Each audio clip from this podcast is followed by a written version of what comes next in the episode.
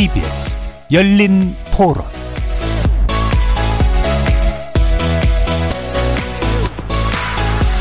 안녕하십니까. KBS 열린 토론 정준희입니다.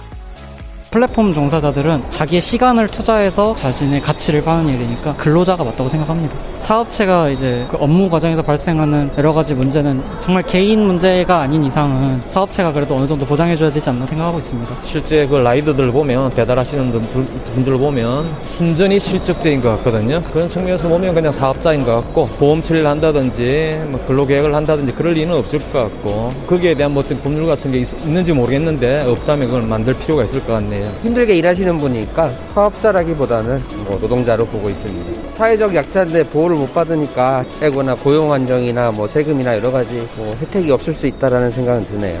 근로자라고 봐야 되는 거 아닌가요? 자본을 가진 사람이 사업을 하는 건데 자본이 없잖아요. 노동력으로 하는 건데 누가 얘기하더라고요. 취업도 자유롭 고 해고도 자유롭고 그걸 뭐 이상적으로 생각하는 사람들이 있는지 모르겠지만 정말 안타까운 상태인 거죠. 케이스마다 다를 것 같긴 해요. 사실 뭐 몇 시간 이상 근무했을 때 지켜줘야 한다는 그런 기준을 세우기가 또 모호한 것 같기도 해요. 안전을 위해서도 되게 좀 열악한 근로 환경이라든지 뭐 이런 길 건너가고 있는데도 그거 무시하고 그냥 쌩쌩 달려버리고 하나하나 건수가 그 사람들 돈이기 때문에 그 시간 싸움을 하다 보니 그런 것 같은데 관련 법규 하나 만드는 게 시급하지 않느냐. 거리에서 만나본 시민들의 목소리 어떻게 들으셨습니까? 오늘 이야기 나눌 주제는 노동기본권 사각지대에 놓인 플랫폼 종사자 보호입법 시급하다입니다. 온라인 플랫폼이 연결해준 곳에서 배달 등의 용역을 제공하고 그 대가로 보수를 받는 플랫폼 종사자의 수를 조사해봤더니 지난해 기준 220만 명, 전체 취업자의 8.5%에 해당합니다. 이는 전년과 비교해 3배나 증가한 수치로 코로나19 사태 등을 통해 더 많은 사람들이 플랫폼 노동으로 몰리고 있다는 걸 보여주는데요. 문제는 이들이 처한 노동 환경이 무척이나 열악하다는 겁니다. 플랫폼 종사자들은 부당하게 해고돼도 장시간 노동에 시달려도 심지어 일하다 다쳐도 법에 호소할 수 없습니다. 현행 근로기준법상 노동관계법의 권리를 인정받는 노동자 신분이 아니기 때문이죠. 이러다 보니 올해 들어 국회 차원에서 플랫폼 종사자 보호를 위한 법안들이 발의되었지만 사용자 측은 물론 노동계도 또 일부 반대하고 있어서 연내 통과는 사실상 무산된 상황입니다. 참고로 이번 주는 태안화력발전소에서 일하다 숨진 고 김용균 비정규직 노동자의 3주기 추모 주간인데요. 목숨 걸고 일하는 비정규직 노동자들이 더는 없어야 하지만 현실은 그렇지 못합니다. 게다가 비정규직 노동자에 속하지도 못하는 이들이 점점 늘어나고 있는 거죠. 노동관계법이 노동자의 권리를 보호하는 법이라면 변화된 상황에 맞게 개정돼야 할 텐데요. 잠시 후 세 분의 전문가 모시고 관련 내용 심도 있게 논의해 보겠습니다. KBS 열린 토론은 여러분이 주인공입니다. 문자로 참여하실 분은 9730으로 의견 남겨주십시오. 단문은 50원, 장문은 100원의 정보 이용료가 붙습니다. KBS 모바일 콩, 트위터 계정 KBS 오픈, 그리고 유튜브를 통해서도 무료로 참여하실 수 있습니다. 또 이제 콩에서도 보이는 라디오로 만나실 수 있습니다. 시민 농객 여러분의 뜨거운 참여 기다리겠습니다. KBS 열린 토론 지금부터 출발합니다. 살아 있습니다. 토론이 살아 있습니다. 살아있는 토론, KBS 열린 토론. 토론은 라디오가 진짜입니다. 진짜 토론, KBS 열린 토론.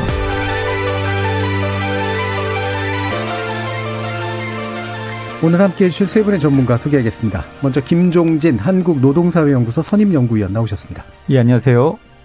그리고 박정훈 라이더 유니온 위원장 자리하셨습니다. 네, 안녕하십니까. 신희철 국민입법센터 법률팀 변호사 함께 하셨습니다. 예, 안녕하십니까. 자, 이 부분 몇 차례 좀 다룬 적은 있습니다만 다시 좀 환기시켜야 될 것들이 좀 있어서요. 플랫폼 노동 또는 플랫폼 종사자라고 부르는 그 영역은 무엇으로 정의될 수 있는지 일단 김종진 연구위원께 좀 부탁을 드리겠습니다.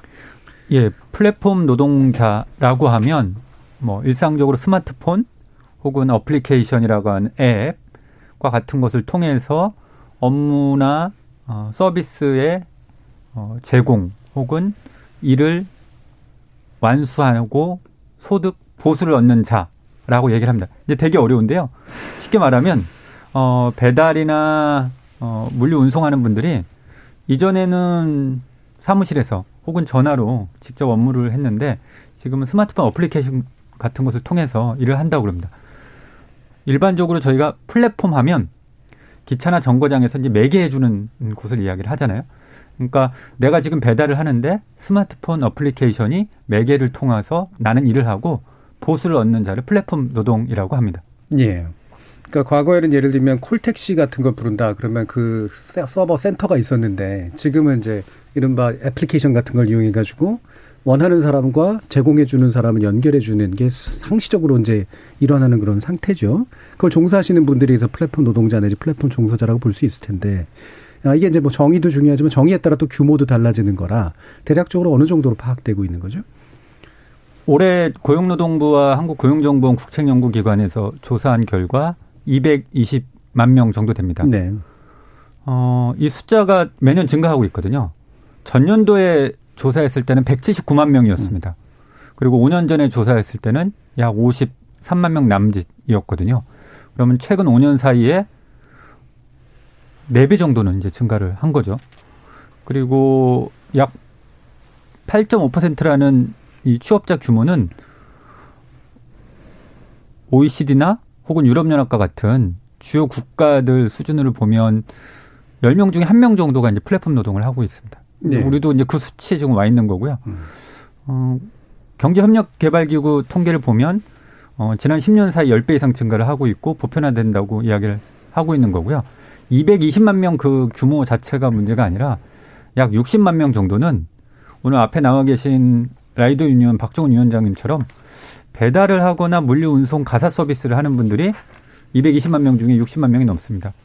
이건 무슨 말씀이냐면 실제로 근로기준법상 근로자하고 다르지 않는 일을 하는 10년 전에도 배달했던 분들이 어, 오늘도 지금도 배달하는 분들이 어, 일하는 수단만 바뀌었는데 근로기준법상 근로자를 받지 않는 즉 노동권의 사각지대 혹은 배제를 받는 사람들이 많다는 거죠. 그래서 소득도 그렇게 높지는 않습니다. 평균적으로는 192만 원 정도 남짓 되는데 야, 그 정도면 뭐 최저임금 이상도 받는 사람도 있고 뭐 언론에 보니까 5, 600만 원 받는 사람도 있다고 하는데 여기는 몇 가지 착시 효과가 있습니다. 어, 일주일 6일 정도 일을 하세요. 그리고 하루에 10시간 넘게 일하는 분들도 많고요. 어, 휴가도 없고 어, 연장 근무 수당 같은 것도 별로 없는 한 건 한 건 받는 소득이니까 사실은 일하는 업무량이나 시간에 비하면 192만 원이라는 소득도 많지 않고 음. 어, 작년에 비해서 또 이 숫자는 어, 적은 것 같습니다. 그리고 더 큰 문제는 일하면서 어, 합리적으로 이 자본주의 사회에서 우리 사회에서 계약을 체결해야 되는데 계약을 체결했다는 사람은 10명 중에 3명 남짓 일하는 과정에서 이런 다툼이 발생할 수 있는데 어, 부당한 대우를 또 받는 분들도 꽤 있고 결국은 어, 10명 중에 1명이 플랫폼 노동을 하고 있고 이들은 근로기준법 같은 법제도 사각지대에 있고 부당한 대우 현실도 있다. 이렇게 요약될 수 있을 것 같습니다. 예. 일단 그 종사자 규모가 증가하는 것도 중요하지만 그 종사자의 상당수가 기존에는 원래 취업되어 있었던 사람들이었는데 결국 밀려난 동일한 노동을 하고 있음에도 밀려난 셈이 되고 대부분이 계약 관계에 있지 않고 소득 수준이 상당히 열악한 그런 상태에 있다라고 이제 이야기할 수 있을 것 같은데 뭐 직접적인 당사자시니까요. 라이더 유니언은 어 우리가 뭐 대, 대략적으로는 좀 알고 있습니다만 어떻게 해서 결성되고 어떤 일들을 하시는지 좀 박정우 위원장께 말씀드리죠. 네, 어, 라이더 유니언은 배달 노동자들의 노동조합입니다. 예. 이제 노동조합이라는 것이 중요한데 배달 노동자들이 사회적 권리를 획득해서 노동 삼권을 행사해서 자신들을 이제 보호하고 권리를 외치기 위해서 만든 조직이고요. 현재 조합원이 한 천여 명 정도 어, 되는 상황입니다. 음, 조합원이 천여 명 정도 되시는 거고요. 상근하시거나 이러진 않는 거죠. 어, 네, 그거는 좀, 네, 조직 규모가 좀 더 커지면, 예, 네. 예, 예. 네, 상근자도 네, 생길 것 같습니다. 예. 노동조합이 이제 나름대로 또 교섭력을 발휘하고 그러면 상근에서 일하시는 분들도 좀 계시고 이래야 되는데, 아직까지 이제 그 정도 규모를 하긴 좀 어려우신 음, 입장이신 것 같네요. 어, 뭔가 이게 조직, 그래도 조직을 만들고 나니까 좀 그래도 나아졌다, 이런 게 좀 있습니까? 뭐, 세 가지 정도가 나아졌다고 생각하는데요. 음. 처음에 이제 배달 노조 만든다고 했을 때 많은 사람들이 말도 안 되는 소리 하지 마라 예, 예. 라고 했거든요. 근데 저희가 전국 노조 설립 필증을 받았습니다. 음. 이거는 뭐냐면 어 근로기준법상 근로자는 아닌데 노조법상 근로자로는 인정해줄게. 예. 를 획득한 거거든요. 음. 그럼 우리한테 노동상권과 헌법상 권리를 행사해라고 해서 시민권을 획득한 것이 큰 변화고, 어, 그러면 이제 단결해서 자기 주장을 할 수 있구나라고 한 것이 어, 근본적 변화를 만들어냈다라고 생각을 하고요. 두 번째는 많은 분들이 배달 대행은 이제 산재가 안 된다라고 착각을 하고 있었어요. 음. 심지어는 노무사님이라든지 변호사님도 배달 대행은 산재가 안 돼요라고 안내하고 있던 시절에 저희가 나타나서 산재는 됩니다라고 음, 해서 그런 것도 이제 상식으로 바꾼 것이 어떤 큰 변화라고 보고요. 세 번째로 어 어쨌든 그 근로자성 문제를 저희가 제기하기 시작했습니다. 예. 어, 그거는 뭐냐면 이전까지는 우리가 위탁 계약을 썼는데 실제로는 배민과 요기와 같이 대형 플랫폼부터 동네 배달 대행사까지 근태 관리를 했어요. 그리고 강제로 배차를 하거나 늦게 오거나 조, 지각하거나 근무지 이탈을 하거나 조퇴를 하면 벌금도 매겼습니다. 음. 그래서 저희가 아니 그렇게 하면은 근로자다. 그러면 퇴직금이랑 최저임금 다 줄 거냐라고 음. 얘기해서 대형 플랫폼들은 이제 계약서를 다 바꿔버리고 한국 사회에서 본격적으로 이 플랫폼 노동, 협의의 플랫폼 노동이라고 하는데 고용노동부에서는 플랫폼 노동의 근로자성 문제를 우리가 제기하면서 노동자들이 빼앗긴 권리들을 하나하나씩 찾아오는 과정 중에 있다. 이것이 바꾼 어, 성과라고 생각하고 있습니다. 음, 어느 정도 이제 시민권의 일부를 사실 네, 최근에 뭐 단체 교섭까지 하면서 음. 네, 그런 권리들을 행사하고 있죠 본격적으로. 음. 자, 여러분 뭐 궁금한 게 좀 여러 가지가 있습니다만 좀 방금 노동자성에 대한 이야기를 해주셔서 또 이제 다른 분들과 함께 이야기를 좀 나눠야 될 것 같은데요. 어, 근로자성 내지 노동자성이라고 얘기하는 것이 이제 현행 노동법 체계 안에서는 일단은 되게 중요한 어, 인식의 기준이라고 이제 볼 수가 있는데, 아, 어, 뭐 이게 좀 큰 이야기이긴 합니다만, 기본적으로 어떤 입장으로 바라보고 계시는지 한번 얘기를 좀 들어볼게요. 신인철 변호사님 어떠세요? 어, 네. 이제 이분들이 노동자냐, 하는 문제인데요. 아까 말씀하신 연구원님 말씀하신 것처럼 실제로 그 전에 노동자였던 분들이고 노동자의 가장 중요한 징표라고 할 수 있는 타인에 대해서 노무를 제공하는 점과 종속된 아까 근태 관리 말씀하셨는데 그 두 가지 점에서 어 명확히 노동자로서 일해 오셨고 일하고 계신데 이게 이제 노동자성이 문제되는 이유를 조금 말씀드려야 될 것 같은데 네. 노동자성 인정된다는 것은 이것이 인정돼야지만 노동관계법이라고 부르는 근로기준법이나 노동조합법이나 이런 데서 들어있는 권리라든지 아니면 보호를 받을 수 있는 이제 대상이 되는 것인데 계속해서 같은 일을 하셨던 분들이 시대와 상황들이 변했다고 해서 이런 보호로부터 배제되는 것은 어, 바람직하지도 않을 뿐더러 현실에도 맞지 않다고 생각하고요. 그리고 어, 지금 그 보호 대상이 이제 너무 좁게 잡히는 문제 시대 변화에 따라서. 그래서 예를 들면 70 뭐 70년대에 전태일 열사가 있는 근로기준법을 준수하라고 외쳤다면 지키지 않아서 법상으로만 있고 지금은 어, 근로기준법을 적용하라 또는 노동자성을 인정하라 이런 외침 이 필요한 때가 아닌가 음. 이렇게 생각합니다. 그래서 근로자성 인정되면 당연히 보장받아야 될 권리들이 근로자성이 애매모호해지면서 어, 소송을 통해서 하나하나 인정받아 가고는 있습니다만 굉장히 지난한 과정을 통해서 이루어지고 있는데 왜 지연된 정의는 정의가 아니다라는 말처럼 수년간의 소송을 통해서 자신이 이 법의 적용 대상임을 인정받아야 하는 것은 어, 상당히 정의에도 부합하지 않고 좀 잘못된 현실 바꿔야 되는 부분이 아닌가 이렇게 생각합니다. 예. 현재까지는 어쨌든 소송을 통해서 이제 사후적으로 어, 사법부의 판단을 통해서 인정받는 수준으로 약간 영역을 넓혀가는 그런 상태일 텐데 뭐 이제 법을 어떻게 바꿀 거냐 좀 더 뒤에서 좀 얘기를 해보고요. 김정림 위원님 같은 경우에는 뭐 당연히 인정하실 것 같은데 이게 또 범위가 있을 거 아니야? 220만 전체에게 이제 노동자성이 인정되느냐 그렇지 않느냐 문제도 있을 테고요. 한번 말씀 주시죠. 음, 이제 산업 구조가 바뀌고 있고 기술 발전 과정에서 기업들이 이제 빠르게 이 기업 경영을 유지하면서 여러 가지 판단을 하는 것 같아요. 예전에는 이제 비정규직을 많이 고용했었는데 네. 비정규직 법이 만들어지니까 음. 야, 이거보다 좀 편한 방법 없을까 하다가 이제 하청업체를 통해서 네.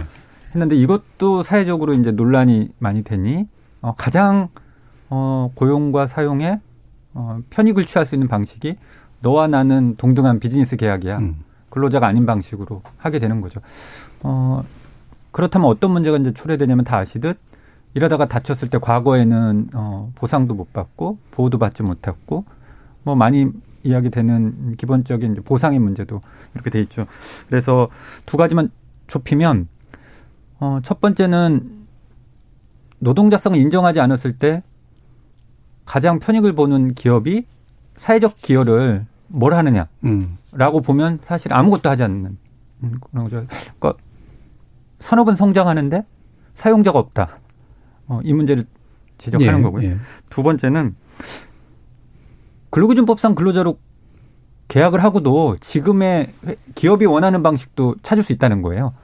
예컨대 보면 꼭 월급이나 시급 방식이 아니더라도 현대자동차 판매직 노동자들 보면 영업사원이라고 그러죠. 예, 아, 예. 자동차 하나 팔았을 때 그럼 라이더하고 똑같거든요. 예. 배달 한 건 했을 때 보면.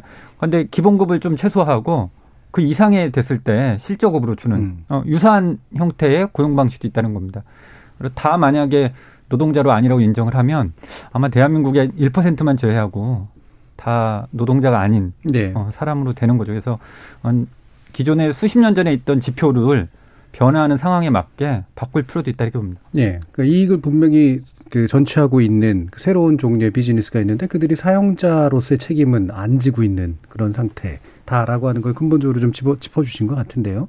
저 2507님께서 게다가 일하다 사고 한 번 나면 끝입니다. 매우 취약한 지점입니다라는 말씀도 주셨는데 박정훈 위원장님은 실제로 이쪽에서 일을 하시는 분이니까 이렇게 이제 노동자성을 인정받지 못하고 노동법 안에 포괄되지 못함으로써 생기는 다양한 고충들이 있을 거 아닙니까? 몇 가지 말씀 주시죠. 네, 일단 그 지금 배달 라이더 얘기를 하면 많은 분들이 이제 악플을 많이 다시는데 음. 그러니까 10년 전에 이제 30분 배달제로 네. 도미노 피자 노동자가 죽었을 때는 모든 시민들이 도미노 피자를 욕했죠. 비난했죠. 네. 근데 이제 10년 지나고 나서 요즘에 배달 라이더들이 이제 사고 나면 잘 죽었다 이런 얘기를 하거든요. 음. 그러니까 이거는 무슨 얘기냐면 사회적 책임마저도 어, 사고 나든지 산업 안전 보건의 책임마저도 기업이 아니라 개인한테 전가되고 있다라는 네. 것이 가장 치명적이라고 보고 있고요. 그리고 두, 구체적으로 좀 말씀드리면 배달 오토바이로 이제 일을 하려고 하면 영업용 보험을 들어야 됩니다. 음. 어, 예전에는 이거를 가게 사장님들이 들었거든요. 이게 가게 사장님들이 연간 한 100에서 150만 원 냈어요.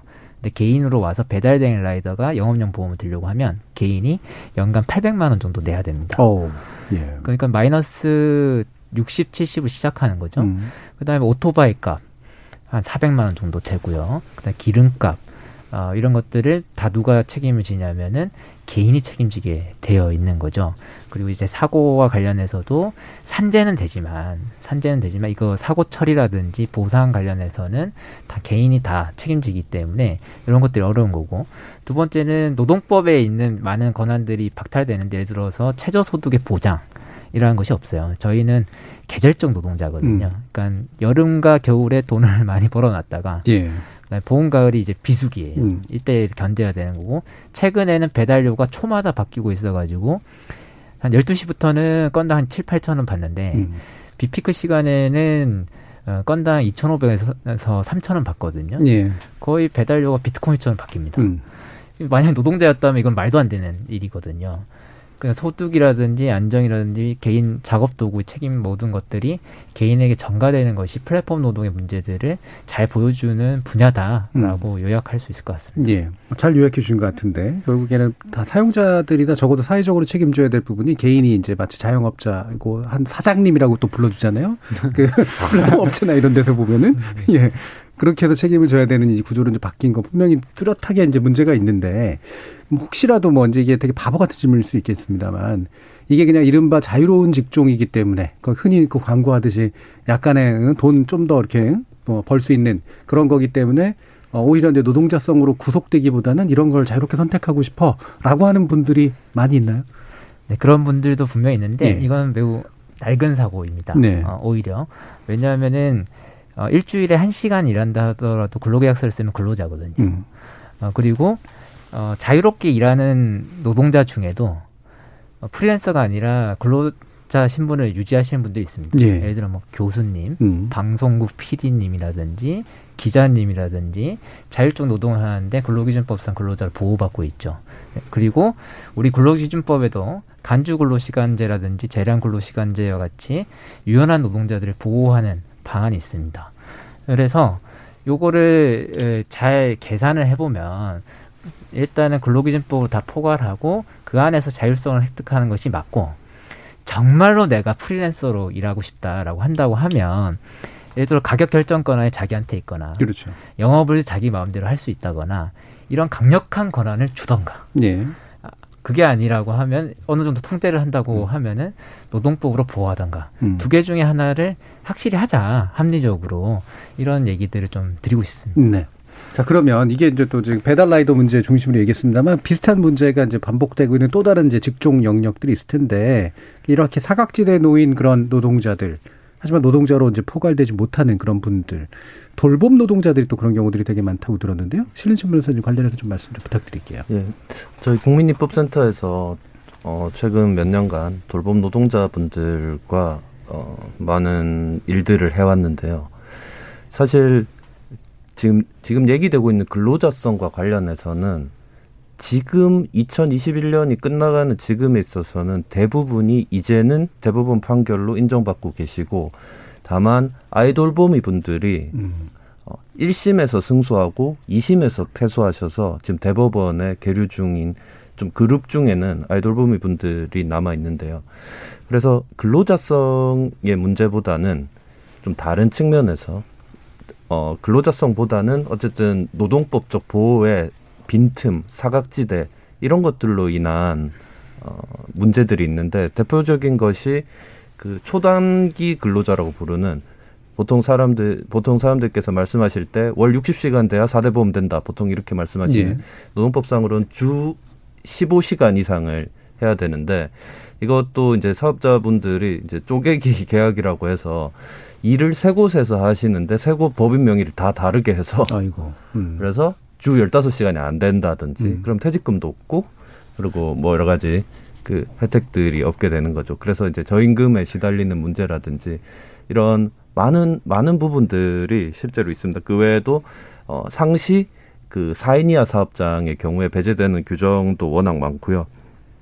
그래서 사실 이거는 정확하게는 근로자성의 문제는 아니고 근로 근로자성 인정돼서 근로기준법상 보호를 받지만 또다시 2차 관문으로 예외 조항에 의해서 배제되는 네. 문제라고 할 수 있습니다. 음, 그러니까 예외가 결국은 근로자성을 인정받더라도 예외가 너무나 많기 때문에 생기는 문제가 훨씬 더 중요하다라는 예. 그런 말씀이신데 이게 이제 현행 근로기준법의 그럼 핵심적인 문제일 텐데요. 어, 어떻게 좀 규정되어 있길래 이와 같은 문제들이 생기는지 좀 더 말씀 주시죠. 어, 네. 어, 일단은 근로기준법은 어, 이제 97년도에 이제 전면적으로 예. 개정되었고 그때 이제 IMF도 있었고 어, 노동자들의 그 강력한 시위를 통해서 민주노총이 실제로 탄생하기도 하고 그런 배경이 있었는데요. 그로부터 지금 생각해 보시면 거의 25년이 지났습니다. 예. 그래서 지금 법이 좀 시대 변화를 못 따라가고 있는 지점이 음. 있고 이것을 예외를 하나 둘씩 땜질식으로 하는 데는 이제 한계에 봉착한 상황이 아닌가 이렇게 예. 생각하는데요. 기존 근로기준법에 제가 보는 저희가 보는 크게 두 가지 문제점이 있는데 하나는 지금까지 얘기된 것처럼 보호 범위가 너무 좁다는 데 있습니다. 음. 그래서 기존에 이제 세상이 바뀐 만큼 보호 대상을 넓혀야 되는데 대표적인 것이 오늘 이제 주제인 플랫폼 노동자 분들이고 보호 대상에 해당하지 않게 되면 노동관계법에서 정하는 최소한의 보호를 받을 수 없기 때문에 어 중요하고 심지어는 최저임금 까지도 받을 수 없는 이런 문제가 있습니다. 그래서 보호 대상을 현실에 맞게 그분들은 같은 자리에서 계속해서 열심히 일해 오신 분들인데 시대가 변한 거니까 기본법인 근로기준법을 어떻게 바꿔서 이 보호 대상을 넓힐 것인가 이 문제가 하나 있고요. 두 번째는 어, 오늘 주제에서는 이제 처음 얘기 나오는 부분일 수도 있는데 사용자에 관한 문제인데 예. 사용자 개념 역시 확대되어야 됩니다. 음. 사실 이 부분이 근로자성 예를 들어 돌봄 노동자들 같은 경우에 근로자성이 대체로 인정된 조건에서 지금 2라운드는 사용자가 도대체 누구냐 이 복잡한 수많은 사용자들 가운데 이 A는 B한테 가서 말하라고 B는 C한테 가서 말하라고 이렇게 빙빙빙 그렇죠. 돌고 있는데 식당이냐 배달 앱이냐 아니면은 그거 예, 시킨 이제 고객이냐 이런 것들 심지어 돌봄 노동자들 음. 같은 경우에는 그 국가나 지자체까지 연결되어 네. 있고 그렇다 보니까 더 복잡한데요. 플랫폼 노동도 이제 복잡하죠. 그래서 그 이게 97년도에는 예상치 못한 뭐 하청, 외주, OEM 제작 뭐 예. 등등 굉장히 많은 방식이 있고 그 기억하시는 게 그 베테랑 영화에서 유아인 씨가 그 말한 어이없네라는 예. 대사가 왜 나왔느냐 음. 하면 그렇죠. 그 배달 기사인 정웅인 씨가 음. 이제 하청업체로부터 받지 못한 돈을 예. 원청에게 달라고 했더니 어이가 없다고 음. 말하는 것이죠.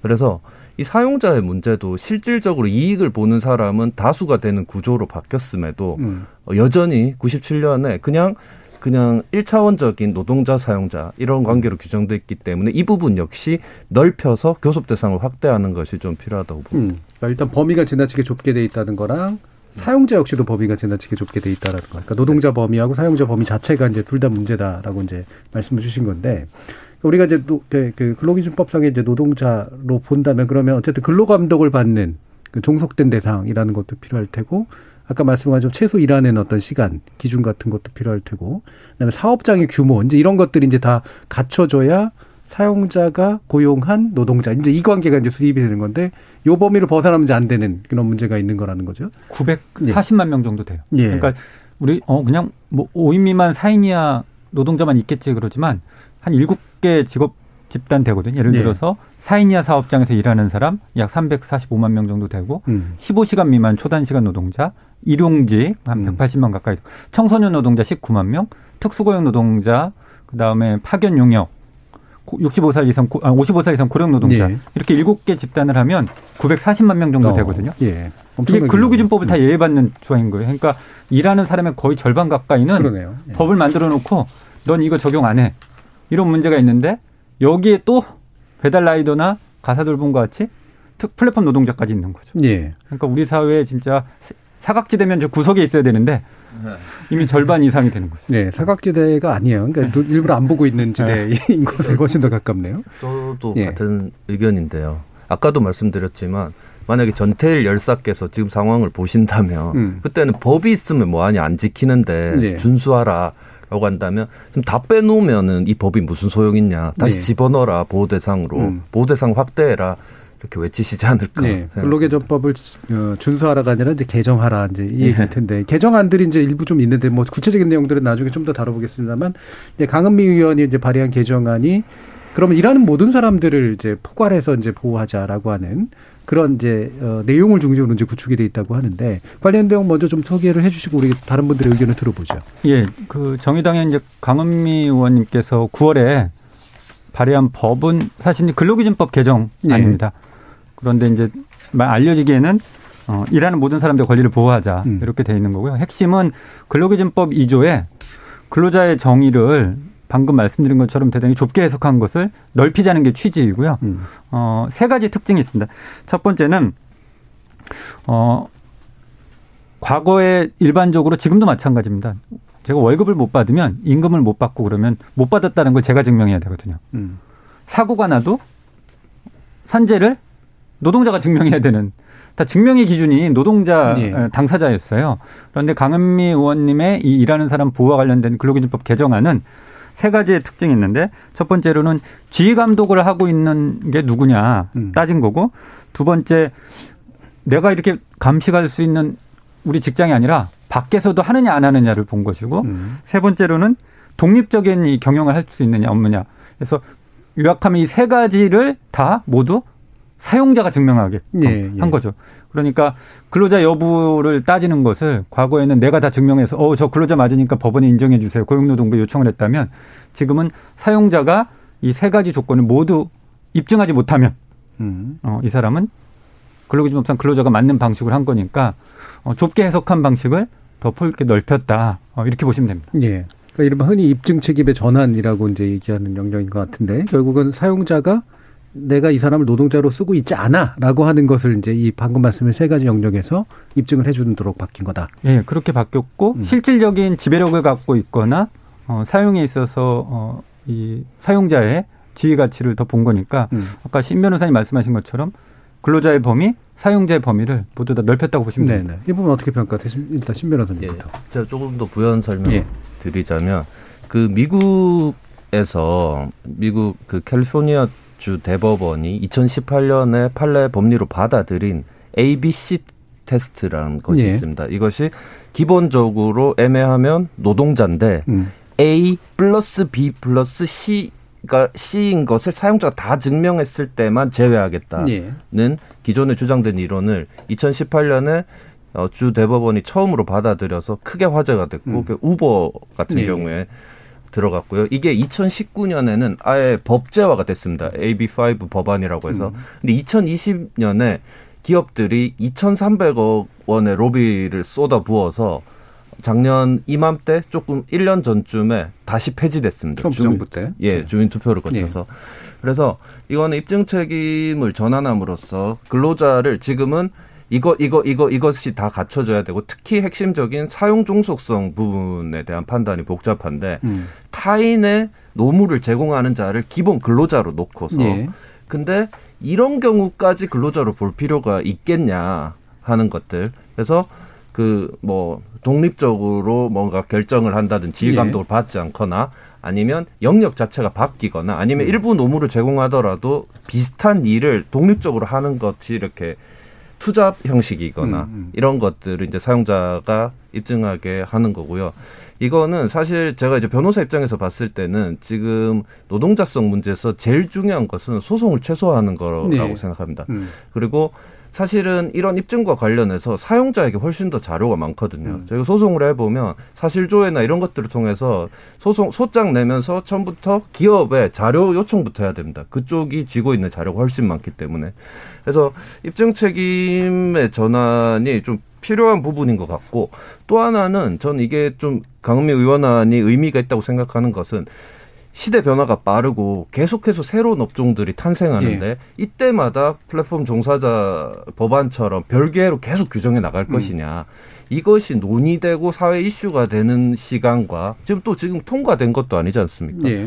이런 점을 감안한다면 포괄적으로 규정하고 일정 책임을 상대적 힘의 우위에 있는 사용자에게 규정하는 것은 바람직한 방향이라고 생각합니다. 예. 그러니까 결국에는 기본적으로 노동자로 보자 일하는 사람은. 예. 근데 만약에 정 노동자가 아니다라고 판단하려고 한다면 그거를 좀 더 힘을 많이 가진 사용자가 세 가지 기준에 맞춰서 입증하도록 하자라고 이제 하는 그런 기본 취지로서 충분히 긍정적으로 평가해 주셨는데 박 위원장님은 어떻게 보세요? 네, 아까 입증 책임 음. 부분을 많이 말씀하셨는데 이게 플랫폼 종사자 보호법과 근본적 차이입니다. 예. 그러니까 플랫폼 종사자 보호법이 나왔을 때 많은 그 대리운전이라든지 어, 배달이라든지 웹툰 작가라든지 택시가 모여가지고 이 당사자들이 모여서 이, 이 법을 반대했거든요. 그 지금은 플랫폼 노동 희망 찾기라는 조직을 만들어서 음. 비판하고 있는데 여기서 어 기존의 노동과 크게 벗어나지 않는 사람들까지 새로운 분류를 만들어서 만드는 게 말이 되냐라고 했는데 그때 고용노동부가 뭐라고 했냐면 유리의 원칙. 그러니까 근로기준법이 유리하면 그걸 적용하겠다라고 네. 얘기했거든요. 아니 그러면 노동자들이 소송 걸면 3년, 4년, 5년 걸립니다. 이거를 견디면서 누가 소송을 음. 하겠어요. 그러니까 말도 안 되는 얘기인 거죠. 그게 예. 플랫폼 종사자법의 아, 하나의 문제였는데 그게 아니라 이런 대안이 있다라고 한 측면에서 음. 지금 한국의 플랫폼 노동 지형이 별도 입법이 아니라 기존의, 별, 어, 기존의 법을 울타리를 넘, 그 펼쳐서 보호하자라고 하는 음. 대안입법이 나왔다라는 점에서 음. 긍정적으로 판단할 수 있다라는 거죠. 예.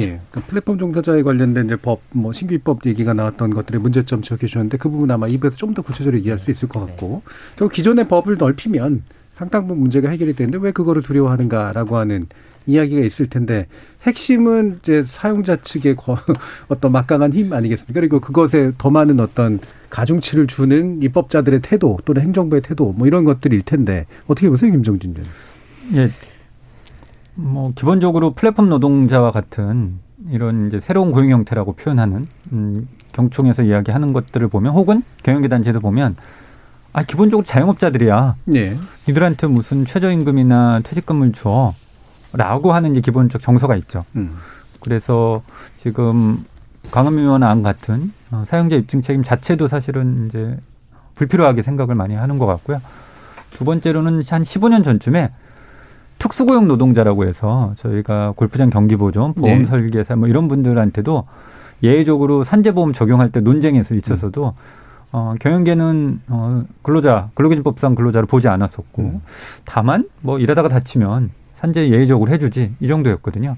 그러니까 사실 지금 음, 근로기준법 2조에 어, 좀 포괄적으로 어, 확산하는, 네, 확대하는 어, 법안은 경영계는 뭐 저는 어, 동의 여부가 아니라 음. 경영계 입장에서는 매년 되풀이된 레파토리로 어, 반대 의견을 이야기했다고 볼 수 있을 것 같고요. 어, 이게 근로기준법이 바뀐다라는 건 사실은 근로기준법 그 자체보다는 근로기준법을 통해서 타법까지 음. 어, 적용되는 게 많고 경영계에서 부담해야 될 몫이 많거든요. 어, 그래서 어, 반대 의견을 얘기한다 볼 수 있습니다. 예. 뭐 기본이 반대겠죠. 음. 이제 아무래도 이 부분을 더 예를 들면 더 고, 해고도 더 쉽게 하자라는 쪽으로 이미 방향은 가 있는데 이거를 어이 근로기준법 안으로 더 많은 걸 포함시키겠다 그러면 더 많은 비용을 요매할 테고 그 비용을 줄이고 싶어하는 입장에서는 사실은 받아들일 수가 없는 것은 맞을 텐데 뭐 이건 일종의 어, 개국간 투쟁이기도 한 거니까요. 자, 근데, 어, 이, 이제 그 논의를 하면서 이제 이런 얘기를 하잖아요. 이렇게 결국 이렇게 비용이 증가하는 건 지금처럼 이렇게 비즈니스 변화가 빠른 시대에 한국 기업들이 계속 뒤처지게 만드는 일이다. 이런 이제 논리가 사실 가장 크게 작동을 하고 있는 것 같은데. 기술 혁신의 예. 음, 규제라고 표현을 음. 하고 있고, 어, 가장 예전에 나왔던 중에 내가 마차에서 지금 자동차로 변하고 있는데 네. 이 법을 만들면 오히려 한국의 기업들이 역차별 받고 그렇죠. 지금 새로운 스타트업이 들어왔는데 진입 장벽을 한다 이렇게 얘기를 하는데 어, 저는 가끔 토론회나 이런 얘기 음. 들으면 어, 10년 전부터 이렇게 올고, 올고준 소리를 이렇게 하시나라는 생각도 들어요. 일관된. 네, 일관된. 변함없는 예. 어떠한 논리라도 그한 세네 예. 가지가 있는데, 어, 이제 그런 음, 기준으로 하게 되면 아무리 이제 경영계를 위한다 하더라도 어, 지금 일하는 취업자가 2천만 명 가까이 되는데 소수 일부를 제외하고 나서는 다 플랫폼으로 바뀔 수 있다라는 거예요. 그렇겠죠. 다들 네. 그쪽으로 가겠죠. 지금 220만으로 보지만 사실은 음, 절반 이상 네. 어, 플랫폼 노동자가 된다면 우리 사회에서 일하는 사람들이 어, 최저임금이나 산업안전이나 출산, 육아, 어, 사회보험 등을 거의 적용받지 못하는 사람이라면 음. 저는 이건 국가 차원에서 우리 사회 구성원들의 최소한의 기준 그리고 보호해야 될 영역 어딘가에 논의하는 쟁점이 된다고 봅니다. 음, 네, 위원장님. 저는 이거를 노동자 입장이 아니라 음. 어, 시장의 입장에서 말씀을 드리고 싶은데 네. 플랫폼이 주장한 건 일종의 규제 차익 거래를 하겠다라는 거거든요. 네. 그러니까 다른 경제자들은 노동자로 고용을 해서 사대 보험과 최저임금과 퇴직금을 다 주면서 사업을 하는데 음. 어떤 사람들은 자신들은 새로운 IT 기업이기 때문에 이거 덜 받고 하겠다. 어, 안 할게. 그러면 공정한 시장 경제가 아니라는 거예요. 예. 두 번째로 플랫폼 노동자들에 대해서 아무런 책임지지 않으면 노동자들 입장에서도 애사심이 없어집니다. 음, 그렇죠. 그러면은 비가 오거나 이게 콜이 빼고 싶지 않을 때 무책임하게 출근하거나 이러지 않는단 말이죠. 그럼 이것이 어, 지속 가능한 산업에 에, 가능할 건가라는 예. 측면에서 봤을 때 그렇지 않다라는 거예요. 그러면은 이 시장 경제 입장에서도 이 플랫폼이라고 하는 거는 지속 가능성이 좀 어, 어렵다라는 음. 걸 같이 고민할 필요가 있다라는 음. 겁니다. 규제를 덜 받기 때문에 생기는 이득을 추구하는 그 문제점, 모럴 해저드죠. 그다음에 또 한 가지가 어. 그 노동자들의 애사심이라든지 그렇죠. 노동력의 예. 질 문제입니다. 예. 근데 이 플랫폼 기업들이 돈을 버는 것은 결국 금융적 이익을 보는 음. 거거든요. 그이 부가 국내 노동자들한테 돌아가느냐, 음. 아니면 뉴욕 증시 시장이라든지 뭐 Delivery Hero라든지 네, 네. 이런 음. 해외 금융 자본으로서 가느냐를 봤을 때 어, 건강 경제에도 악영향을 미칠 수 있다라는 네. 거죠. 네. 신 변호사님 말씀도 먼저 들어보죠. 저도 뭐 다른 입장은 아닌데요. 음. 일단은 아까 마, 말씀하셨듯이 10년째 같은 이제 레파토리, 음. 10년보다 뭐 더 된 것도 같은데 사실 최근에 뭐 한 대선 후보께서도 해고가 쉬워져야 된다는 예. 얘기를 자꾸 하시는데 사실 우리 해고가 그렇게 어려운가에 대해서도 약간 의문이 있을 뿐더러 97년 이후에 우리나라의 해고는 비정규직 계약 종료까지를 실질적 의미에서 포함시켜서 봤을 때 음. 해고는 점진적으로 쉬운 방향으로 예. 그 직장에 평생 직장이란 개념 아예 사회에서 없애버릴 정도로 그렇게 왔는데 그 과정에서 기업 경쟁력이 정말로 늘었느냐 음. 이미 우리가 가보지 않은 길이 아니라 이제까지 해왔던 방향이라면 기업 경쟁력이 그것으로 인해서 늘었다는 것을 주장하는 사람들이 좀 증명했으면 하는데 그런 것이 일단 없고요. 예. 두 번째로는 그러면 우리나라만 뒤처지 있는가에 대해서 아까 예를 들었던 미국의 예들 음. ABC 테스트 이런 거라든지 아니면 뭐 뒤쪽에 얘기할 기회가 있을 것 같은데 공동 사용자 책임의 네. 법리 같은 것들도 미국에서는 우리랑 개념은 조금 다르죠.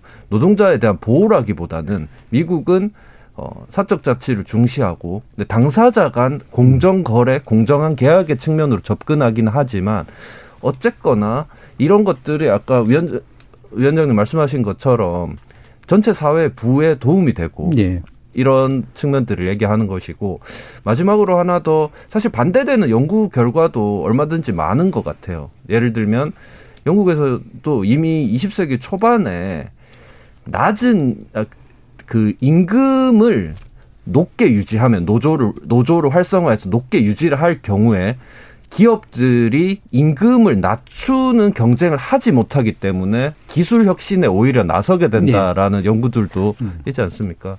그래서 이것은 사실은 엄밀한 얘기라기보다는 좀 정치적 수사에 가까운 것이 아닌가 음. 좀 그렇게 생각됩니다. 알겠습니다. 세 분 의견 다 어, 들어봤고요. 지금 또 청취자들이 여러 가지 의견 보내주셔서요. 정기진 문자 캐스터 불러서 한번 들어보도록 하겠습니다. 네, 지금까지 청취 여러분이 보내주신 문자들 소개합니다. 조국님, 플랫폼 종사자들 일을 하는데 당연히 노동자 아닌가요? 나아가 개인 사업자는 노동자가 아닌가요? 노동법이 시대를 못 따라가네요. 422님, 배달 노동자 너무 힘든 것 같습니다. 긴 시간 동안 너무 많은 일을 하다 보니 식사할 시간도 없는 것 같아 안타깝습니다. 7606님, 플랫폼 종사자가 자신의 위치를 어떻게 인식하느냐의 문제입니다. 자신을 사업자로 생각하면 정부에서 간섭하지 않기를 바랄 수도 있습니다. 스스로를 사업자로 인식하면서도 노동자의 권리까지 가지려 하는 건 부당한 요구라고 봅니다. 9803님. 프리랜서 번역 작가로서 오늘 토론 주제 너무 와닿네요. 이번 기회에 근로기준법 개정돼서 저 같은 사람들도 노동자로서의 권리를 인정받고 싶습니다. 5570님. 배달 플랫폼의 사업성이 라이더의 노동 없이는 성사하지 않는 거 아닌가요? 그런 점에서 사업자가 정규직까지는 아니더라도 유사시 책임을 함께 지는 것이 의무화돼야 할 것 같습니다. 해주셨고요. 0816님. 김용균 노동자 3주기가 되었다는 이야기에 마음 한켠이 저려오는 것 같았습니다. 기사를 보니 여전히 재판 중이라 하던데요.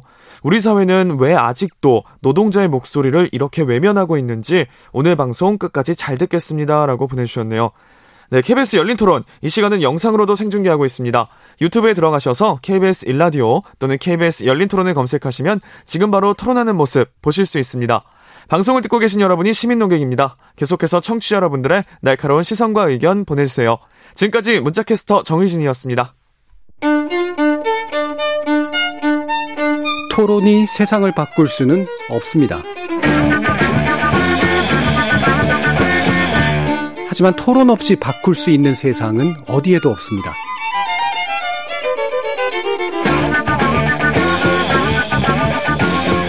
세상의 선한 변화를 갈망하는 당신. 정답이 아니라 질문의 힘을 믿는 당신.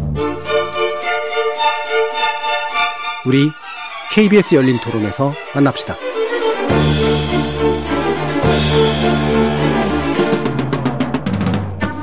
KBS 열린 토론 노동기본권 사각지대에 놓인 플랫폼 종사자 보호입법 시급하다라는 주제로 박정훈 라디, 라이더 유니언 위원장, 신희철 국민입법센터 법률팀 변호사, 그리고 김종진 한국노동사회연구소 선임연구위원 이렇게 세 분과 함께 하고 있습니다.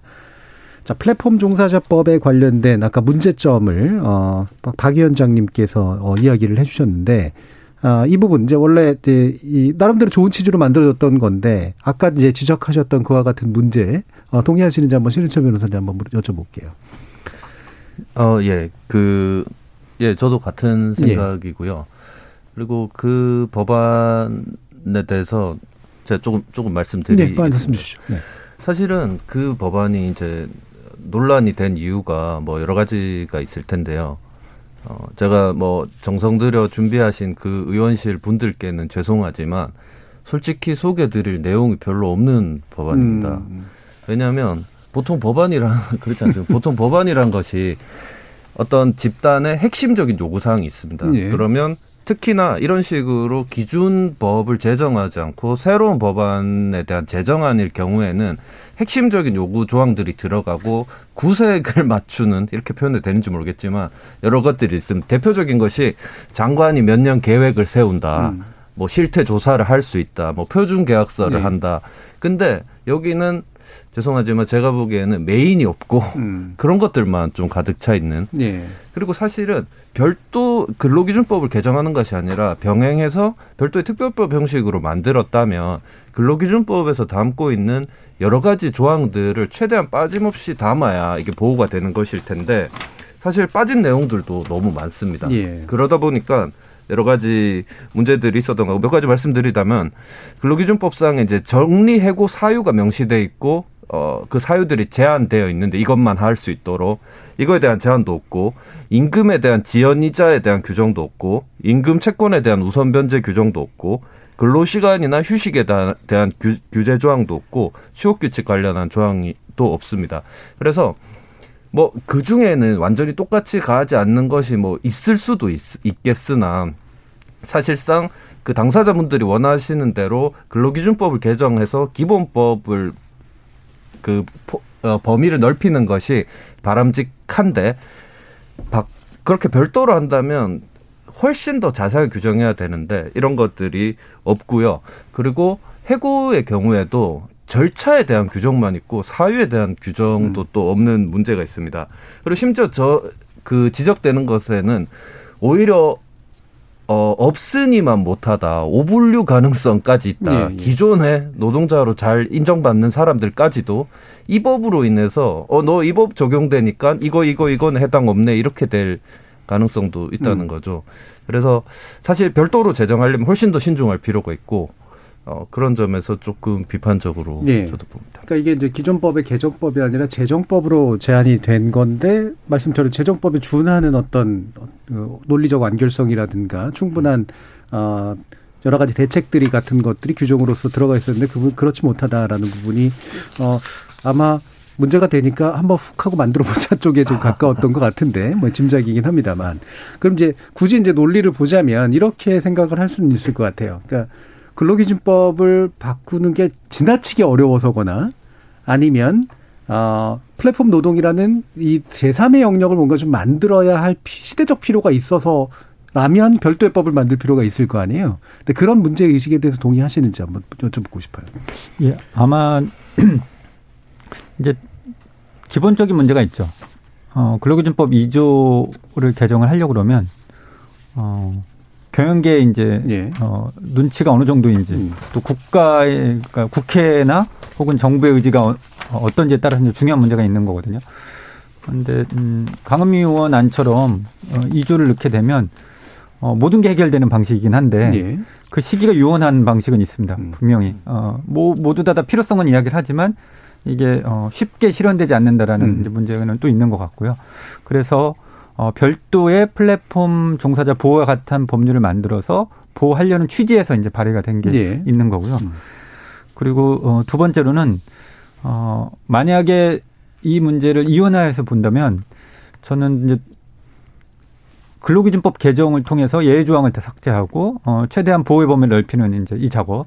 그 다음에 어, 별도의 법을 한다 그러면 이 근로기준법 2조에서 어, 포괄할 수 없거나 더 구체성이 필요하다는 방식으로 하는 필요성이 있죠. 음. 대표적으로 우리가 많이 볼 수 있는 법률이 뭐냐면 일용직 노동자에 관련된 별도 법률이 있거든요. 예. 건설 산업 음. 그리고 사회복지나 보건의료 어, 이렇게 이제 별도의 산업이나 혹은 별도 종사자라는 법률을 통해서 하려고 그러는데 이제 그렇게 하면 좋은데 이제 어떤 문제냐면 플랫폼 노동이라는 게 너무 포괄적이거든요. 그렇죠. 여러 어. 산업에 걸쳐 있어요. 예, 이게 단순히 하나의 직렬 어, 직종 음. 산업이 음. 아니기 때문에 어, 결국은 이 법률 했을 경우에는 오히려 더 근로기준법을 회피하는 방식으로 음. 작동될 수가 있다. 이런 이제 비판과 지적이 있는 것 같습니다. 예. 그러니까 그 취지는 이제 이해는 하는데 음. 사실 그럼에도 불구하고 분명히 근본적인 처방은 아닌 것 같다라는 그런 이제 말씀이신데 어, 이 사실 보면은 이제 아까 이제 일단 얘기를 해 주셨습니다만 이게 제3의 어떤 플랫폼 종사자라고 하는 범주를 만드는 것은 분명히 어, 시대적인 요건에 맞는 게 아니라 오히려 어, 더 큰 어떤 회피의 구멍들을 만들어주는 것이다라는 부분에 동의하시는 거죠, 박정훈 의원도. 네, 맞습니다. 네. 어, 그리고 이 법을 통과시킨다 하더라도 지금 쟁점이 되고 있는 플랫폼 산업의 문제를 해결할 수 없다는 네. 큰 문제가 음. 있어요. 음. 지금 세 가지 정도 요약할 수 있는데 하나는 알고리즘, 하나는 어 그다음에 수수료, 어 그다음에 하나는 이제 사회 안정망이거든요. 근데 플랫폼 종사자법의 핵심이라고 하는 건 계약서를 쓰게 하겠다라는 건데, 음. 어, 계약서 쓰는 사장님이 더 무섭습니다. 계약서를 음. 안 쓰는 사장님은 어, 이게 이 관련된 지식이 없으셔가지고. 네, 대충 하는 네. 네. 동네에는 계약서 안 쓰는 음. 사장님 있지만, 우리 사회를 지배하는 사장님들은 계약서 쓰는 사장님들이거든요. 음. 카카오, 배민, 요기요, 쿠팡은 다 계약서를 쓰고 있어요. 네. 근데 여기서 알고리즘으로 노동자들을 이제 지휘 감독을 하고 있단 말이에요. 그러면은 이 알고리즘에 대해서 협상권을 주든가 우리가 말을 할 수 있는 권한을 줘야 되는데 이 종사자법에는 알고리즘을 공개할 수는 있으나 기업 비밀에 해당해서 해당된다고 하면 공개하지 않아도 된다라고 네. 되어 있습니다. 그다음에 수수료 부분에 대해서도 우리가 말할 권리가 없는 거고요. 그러니까 계약서 안 쓴다고 가태료 물린다고 해결할 수 있는 단계가 아니라는 거죠. 음. 물론 그 분야가 네. 있습니다. 근데 그 분야가 너무 강범위하다는 거예요. 그게 문제의 핵심이기 때문에 요 세 가지 문제를 해결할 수 있는 별도 법안이라고 하면 우리가 뭐 고민해 볼 수 있는데 어 사실은 근로기준법에는 이 내용이 다 들어가 있는 거예요. 알고리즘이라든지 어, 임금에 대해서 음. 어, 노동자가 말할 수 있고 제한할 수 있는 법안들이 다 있는 거거든요. 네. 그래서 이거를 적용시키라고 저희가 주장을 하는 거죠. 음. 그러면 이제 이 부분이 아까 이제 김종준 위원님 말씀 주신 바에 따르면 이제 근로기준법을 바꾸는 게 제일 좋으나 시일도 많이 걸릴 테고 아마 격렬한 어떤 어, 다툼이 있을 것이다라고 하는 이제 그 부분에서 이제 두 가지 질문이 나서는데요. 하나는 지금 이 플랫폼 노동자에 관련된 종사자법조차도 너무 사용자를 구속한다고 반대하는 이제 그 사용자 측들의 입장은 도대체 뭐며, 네. 그 다음에 왜 근로기준법도 법인데 이렇게까지 바꾸기 어려운 건가? 라고 하는 부분에 대해서 좀 일단 말씀 좀 주시죠, 김대님. 예, 그, 이 경영계나 혹은 이 기업을 운영하는 운영사업자 뭐 이렇게도 표현을 하는데요. 어, 정보 접근, 그리고, 어, 약관에 관련된, 음, 문제. 어, 기본적으로, 어, 이게 너무나, 어, 구속력이 혹은, 이제, 야, 플랫폼 산업법을 만들었으면 여기서 종사하는 사람들 포괄적 음. 어, 내용을 해야 되는데 역으로 경영계나 사용계에서는 너무 구체적인 게 많다는 거예요. 예. 어, 정보 열람이라든가 음. 혹은 이제 계약서와 관련해서 어, 이 신청의 과정 이런 것들이 있는 거죠. 그래서 근데 사실은 음, 그 내용은 사실은 이제 반대 어, 어 명분을 찾기 위한 음. 어, 세부적인 거라 보고요. 더 큰 문제는 어, 이 장철민 의원 아니든 그 뒤에 다룰 이수진 의원 아니든 만에 하나 이게 통과됐을 경우에는 경영계는 저는 어떤 우려를 하겠냐면 이 중에 사용자가 책임에 대할 조항들이 많거든요. 음. 어, 사회보험의 납부의 의무도 있고 육아 출산 노성보호에 관련된 어, 조항도 있고 그러니까 지금 표면적으로 얘기하는 뭐 서면 제공이라든가 정보 접근은 사실은 어 반대하기 위한 명분이고 사실 이게 통과됐을 때 경영계가 부담해야 될 사용자 책임 문제가 더 원칙적 반대가 더 크다고 봅니다. 음. 어떻게 보세요, 신 변호사님? 그러니까 이런 사용자 측들의 입장은 아까 이제 정치적으로 이제 좀 뭐랄까 이렇게 일부러 강한 반대를 하기 위한 레토릭에 가까운 건지 실제로 이런 고민들이 깊은 건지. 어, 뭐 고민들이 있으시지 않을까. 예. 네, 생각은 합니다만 어 저는 제가 이제 그분들의 상황을 이제 다 알지는 못하는데 음. 사실 플랫폼 그 기업들도 약간 나눠볼 필요도 있을 것 같고요. 아까 네. 말씀하신 음. 그 저명한 기업들과 음. 저는 사실은 이제 플랫폼 기업들을 속속들이 알지는 못하고 돌봄의 경우에는 그 위탁받은 기관 자체가 영세한 분들이 굉장히 많기는 합니다. 근데 어, 어쨌건 어 중요한 원칙으로서 이익이 실질적 이익이 있다면 실질적 책임도 같이 가야 된다라는 음. 대전제에 대한 합의, 상식에 대한 합의가 좀 무너져 있는 것은 아닌가 좀 어, 원론적으로는 그런 생각이 들고 예. 그리고 아까 사회자분께서 말씀하신 근로기준법도 법인데 왜 이렇게 바꾸기 어렵냐 하는 부분은 제가 볼 때는 어 저희 국회의 그 노동계에 대한 대표성의 문제가 음. 있지 않을까 이렇게 생각합니다. 물론 예. 여기 이름 올려주신 분들은 그래도 다 노력하시는 음. 분들이라고 생각하고 오히려 노력 안 하시는 분은 욕도 안 먹는데 노력하시는 분들만 욕 먹는 그렇죠. 것이 이게 뭐야 뭐 이러면서 예, 안타, 안타, 안타깝고요. 음. 그래서 사실 220만이고 앞 이게 일시적인 것이 아니라 앞으로도 증가 예. 추세 있습니다. 제가 이제 대구 출신인데 대구 인구가 줄어서 이제 한 240만 정도밖에 안 예, 예. 되거든요. 예. 그러면 대구 광역시라는 그 정도의 인구가 법에서 보호를 받고 있지 못하다면 대단히 심각한 일인데 사실 우리 대의 체계에서는 좀 문제가 아닌가 음. 이렇게 생각하고 있습니다. 예.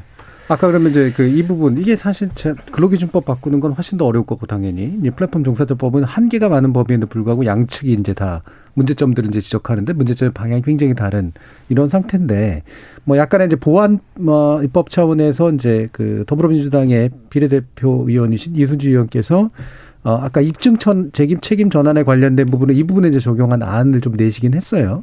근데 이게 플랫폼 종사자에 관련된 법 자체의 한계가 좀 있긴 있는데 이걸 보완하는 정도 수준에서는 의미가 있을 것 같은데.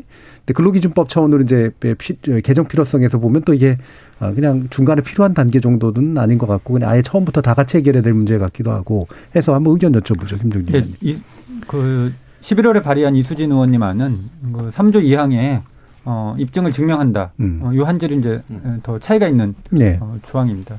그런데 이제 구체적으로 어떻게 입증을 한다는 건 없지만 어, 추가적으로 이제 장철민 의원 안에 어, 보완된 안으로 볼 수 있고요. 이게 이제 병합해서 갈 거냐 뭐 이런 논의도 있겠지만 최근에 제가 이제 다른 그 지면에서 어, 근로기준법은 예외를 제거하고 확대 강화한다. 다만 이제 그럼에도 불구하고 또 여기 사각지대가 있어요. 우리가 사각지대는 건 어, 파리바게트에 혼자 일하시는 사장님, 음. 대기업에 종속됐는데 어, 음. 영업 시간이 아무 적용하지 못하는 이분은 이제 어, 자영업자 예. 신분이지만 혼자 일하는 음. 이분들도 사회보험이나 이런 것들을 적용받아야 되거든요. 그리고 단체 교섭의 권리. 그래서 최근에 이제 어, 일하는 사람의 기본법, 시민법 이런 걸 통해서 이제 1층에 종사상 지위와 상관없이 음. 누구나 어, 사회보험이나 어, 이 결사의 권리 이렇게 받고 근로기준법은 예외 없이 2층, 네, 3층에 일하는 사람들에게 어, 또 이렇게 확대 강화하면 음. 사실은 어 2,500만이 넘는 사람을 음. 튼튼하게 할 수 있죠. 그래서 이 플랫폼 종사자 보호 법률과 관련된 이제 저희가 학습 효과가 있, 기 때문에 음. 어, 이 두 가지 방식으로 하면 조금 더 완결체적으로 가지 않을까 봅니다. 음. 어떻게 보세요, 박정훈 위원장님? 네, 요게 음. 그 강은미 원안과 좀 차이점이 있다고 하면은 네. 추정 조항은 없습니다. 음. 그러니까 일단 강은미 원안은 이제 일단 노동자로 본다. 네. 아인 건데 여기는 노동자가 제기하면 네. 사용자 입증 책임이 있다라는 음. 거고 이 법안이 발의된 시점이 재미 있어요. 음. 그러니까 플랫폼 종사자법에 대해서 당사자들이 이제 반대를 하니까 음. 그 타이밍에 수정 입법이 나온 음. 거거든요. 사실 어 그런 면에서는 진전된 면이 있습니다. 입증 책임 전하는 예. 건 진전된 면이 있는데 요 그 플랫폼 종사자법이 가지고 있던 다른 어, 문제들이 완전히 해결되지는 않았기 때문에 음. 한계가 있다라고 보고 있습니다. 네. 자 그러면 어 지금 이제 아까 이제 해외 사례 같은 것도 이미 좀 얘기를 해주셔서요. 어, 좀 더 근본적인 이제 문제에 있어서 이제 사용자 범위를 넓히자라고 하는 부분에 대한 이야기를 아까 신 변호사님께서 좀 말씀을 해주셔서 이제 공동 사용자 책임 개념을 얘기를 해주셨잖아요. 어, 그것에 대해서 좀 더 구체적으로 제안해 주시는 부분이 있다면 어떤 게 있을지 한번 말씀 들어보죠. 네.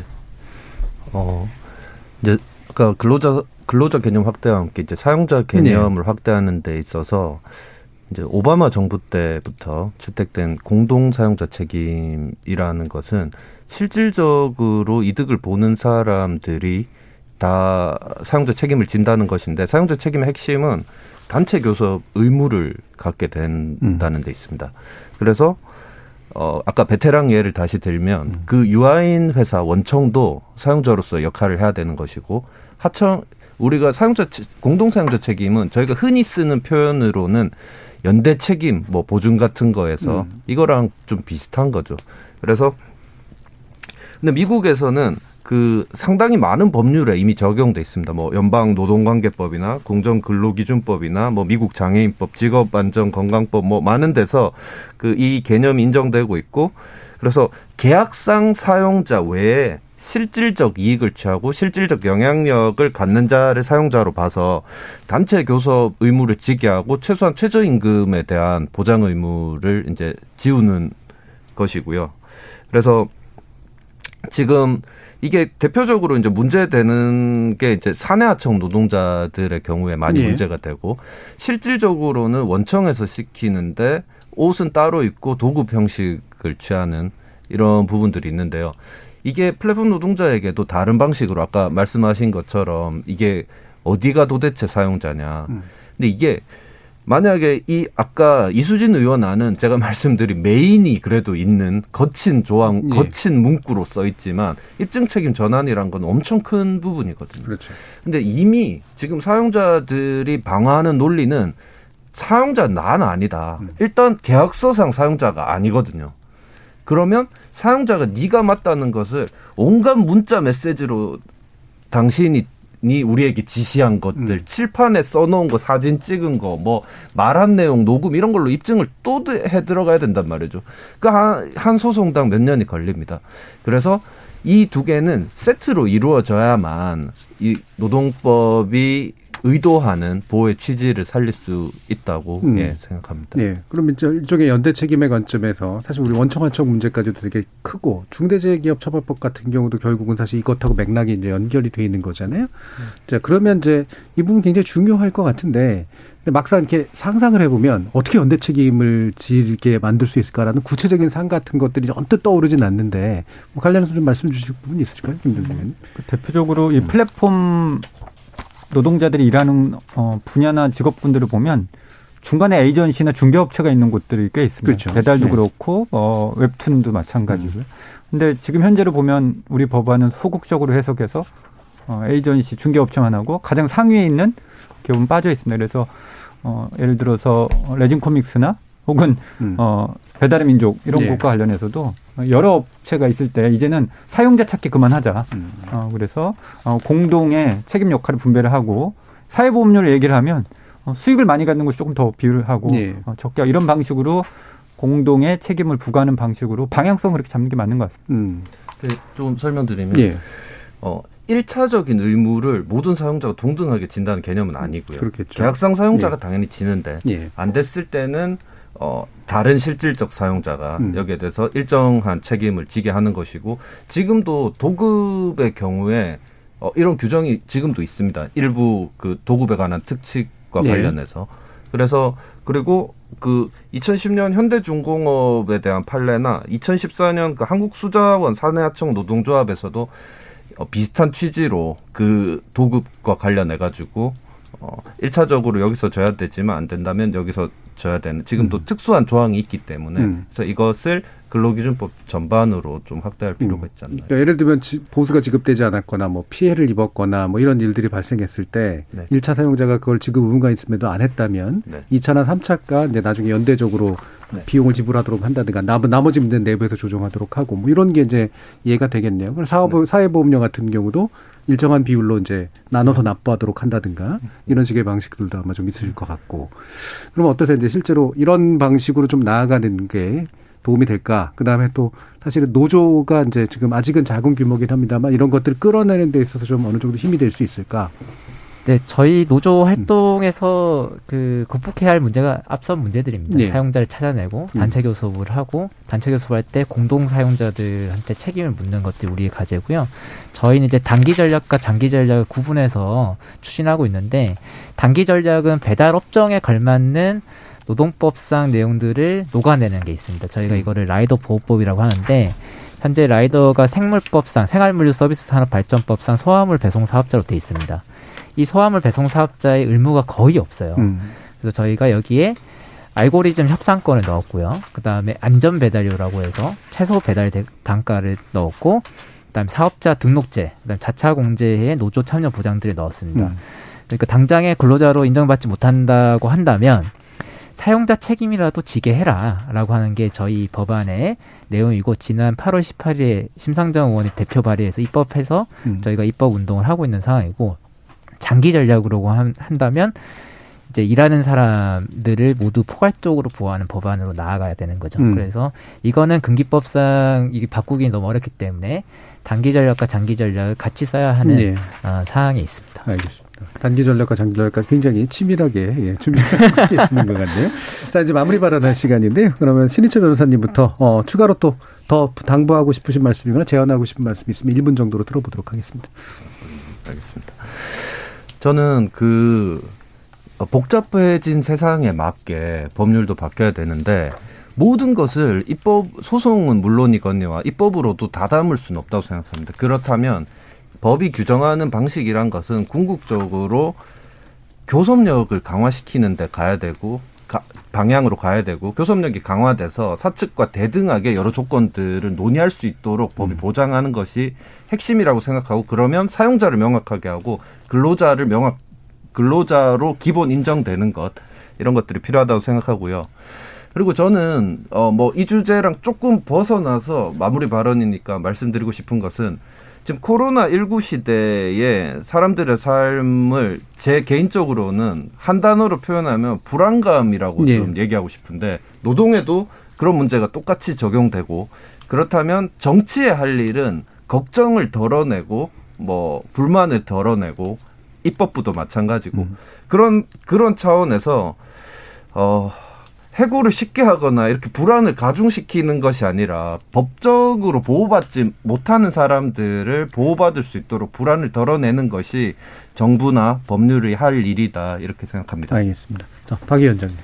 네, 저는 그 플랫폼 기업들이 하는 세련된 광고에 너무 속지 말아야 된다는 거 하는데 음. 어, 특히 이제 미, 미는 게 자유롭게 일할 수 있어 이렇게 얘기를 하거든요. 마치 이제 선심을 쓰듯. 근데 이 얘기는 기업들이 자유롭게 쓰고 버릴 수 있다라는 얘기예요. 음. 왜냐하면 자기 산업이 누구 누가 배달은 상관없는 거예요. 그 사람한테 아무것도 책임져 주지 않는데 누가 배달하든 상관없으니까 누구나 배달하러 들어와라. 들어오면 들어올수록 가격을 낮게 배달시킬 수 있어. 이런 거거든요. 네. 이거를 노동자들이 나한테 주는 선심이라 쓰지 생각하지 말고 사회가 아 이거는 자신들의 책임을 방기하기 위한 선전이다라고 음. 생각하면 좋겠고요.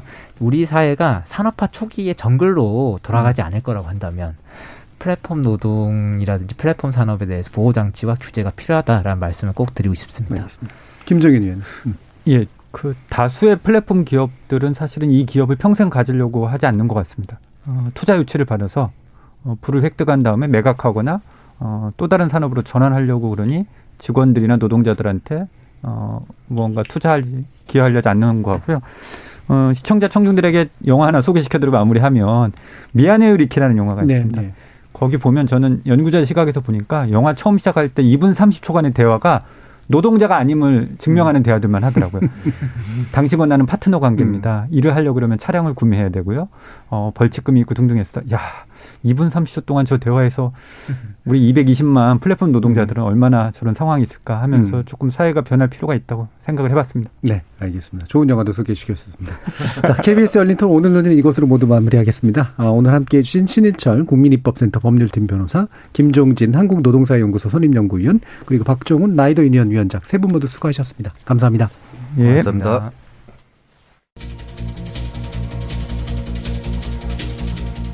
텔레비전 드라마에서는 재벌가 이야기가 단골로 나오죠. 이뿐만이 아닙니다. 트위터에는 일론 머스크 같은 유명 기업인, 인스타그램에서는 영향력 있는 유명인들이 일거수 일투족을 보여줍니다. 그러다 보니 세상은 이들이 움직이는 것 같고 우리도 그들의 시선에서 세상을 바라보게 되죠. 마치 내가 그런 자유로운 인간이나 부유한 사용자가 된 것처럼 또는 적어도 언젠간 그런 위치에 설 것처럼 아니 실제로도 종종 우리는 누군가의 노동을 사용하고 있으니까 그런데 그런 꿈과 현실의 끝에 바로 여러분의 행복이 자리하고 있을지 모르겠습니다. 참여해주신 시민 논객 여러분 감사합니다. 지금까지 KBS 열린 토론 정준이었습니다.